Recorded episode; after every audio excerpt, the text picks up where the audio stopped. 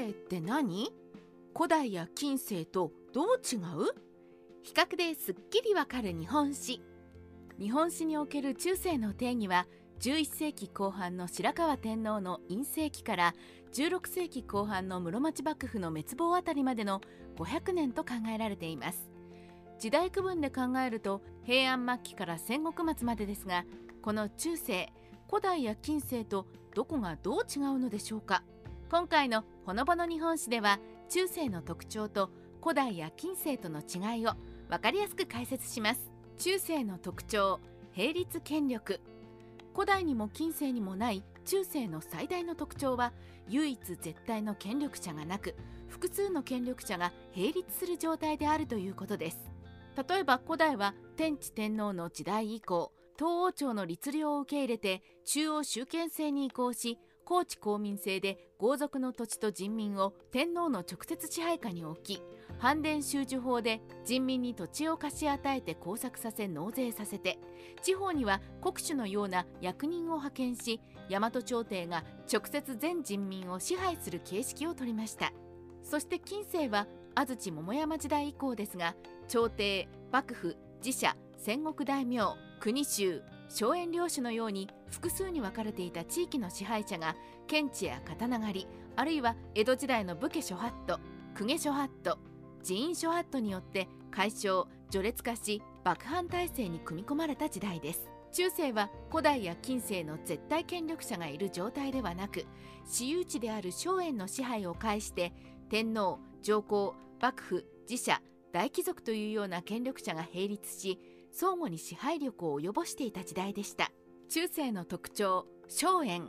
中世の特徴として特筆すべきは荘園です。荘園は簡単に言えば私有地ですがただの私有地ではなく不輸不入の権といって政府が税金を取ることも役人が調査に入ることもできない政府から完全に切り離された土地です。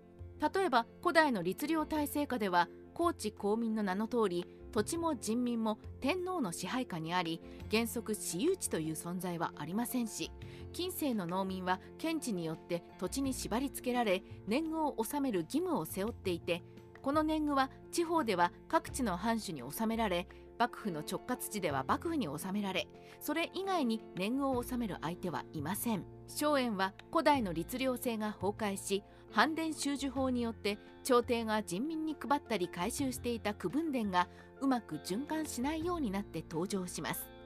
当時の農民の租税は重く加えて兵役や労働奉仕まで課せられ生活できなくなって区分田を捨て役人の手から逃れようと貴族や豪族や寺にかくまわれ小作人になりました。こうして税収が激減すると朝廷は高知公民を緩和し自力で切り開いた工作地の私有を認めるよという根伝永年資材法を出します。この時に逃げてきた農民や周辺の農民を雇用して大々的に農地を開墾したのが貴族や豪族や大寺院のような勢力でこれが初期荘園となりました。最初は荘園といえど朝廷に税金を納めていましたが当時大寺院は朝廷に保護され荘園も免税だったので荘園を持つ貴族が反発して朝廷に圧力をかけ冬の剣を獲得。こうして荘園は免税殿になり国に一銭の利益ももたらさないシロアリ的な存在となり荘園が増加するだけで朝廷の税収は激減し大和朝廷は弱体化。反伝収受も戸籍の更新も公共事業も滞り国軍を維持できなくなり中央集権は崩れ荘園を多く保有する大貴族の藤原氏や延暦寺興福寺のような大寺院が政治に影響力を及ぼす並立権力が誕生します。中世の特徴アウトソーシング。中世の特徴にはアウトソーシングもあります。これまでに述べてきた通り大和朝廷は高知公民制と反伝収受法により人民に土地を貸し与えて耕させてそこから宋陽朝の税金を得て財源にしていました。しかし反伝収受法は重い租税のせいでうまくいかずに土地を捨てて逃亡する農民が続出。これを何とかしようと朝廷は高知公民制を緩和して根伝永年資材法を発布して新しく耕した土地の私有を認めますが広大な土地を開いたのは区分田を捨てて逃げた農民をかくまって小作人とした大貴族や寺院でありやがて彼らは荘園に課せられた税金の支払いを拒否して冬の剣を獲得します。危機的財政難になった朝廷は792年に婚礼の制を導入し東北と九州の軍団以外の大和朝廷の正規軍を解体し地方の軍事や有力農民の指定から志願兵を募るやり方です。つまり国軍を維持する金がないので官位を与えるから民間で軍隊を編成してくださいということでした。もう一つ大和朝廷はアウトソーシングを実施します。それが図領で崩壊した律令体制で農民から満足に税金が取れなくなった国司の職務を緩和して国司が配下である神助上左官の下級官僚から税の取り立てがうまそうな人間を選抜して釣り落とし徴税業務を請け負わせる制度でした。これまで朝廷は曲がりなりにも国司に認知の行政を任せていましたが図領からはそういう性格が消え容赦なく税金を取り立てる徴税請負人の性格が強くなります。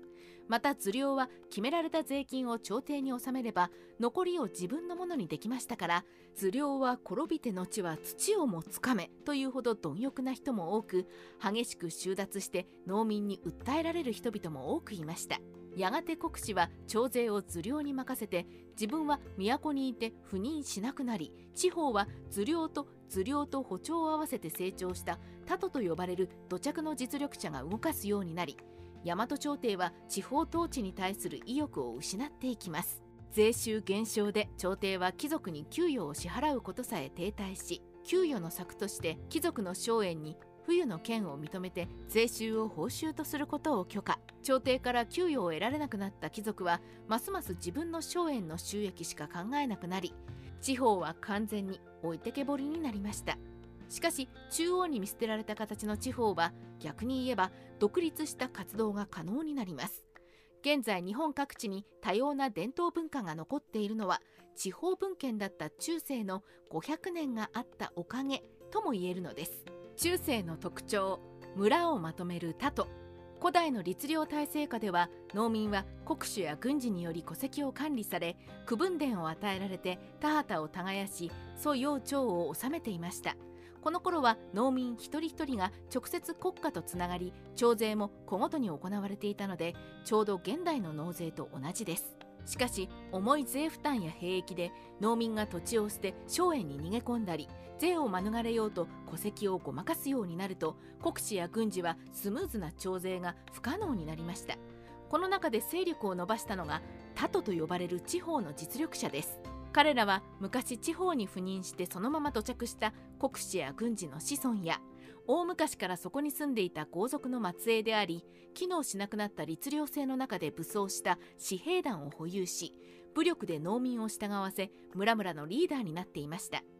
徴税請負人である図領はこの他との存在に目をつけ利益を与える代わりに農民から一括して税金を徴収するように働きかけます。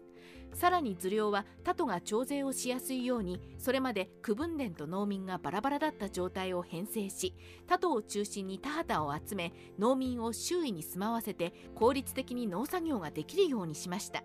この他を明田と言います。当初は図領の命令を受けて徴税を請け負うだけだったタトですがやがて土地に対する権力を強め開墾地を広げて一族老頭を従えて土地を支配するようになり名手へと変化。図領に対しても武力で反抗するようになります。そして名手の中から初期の武士団が誕生しました。中世の特徴陰性。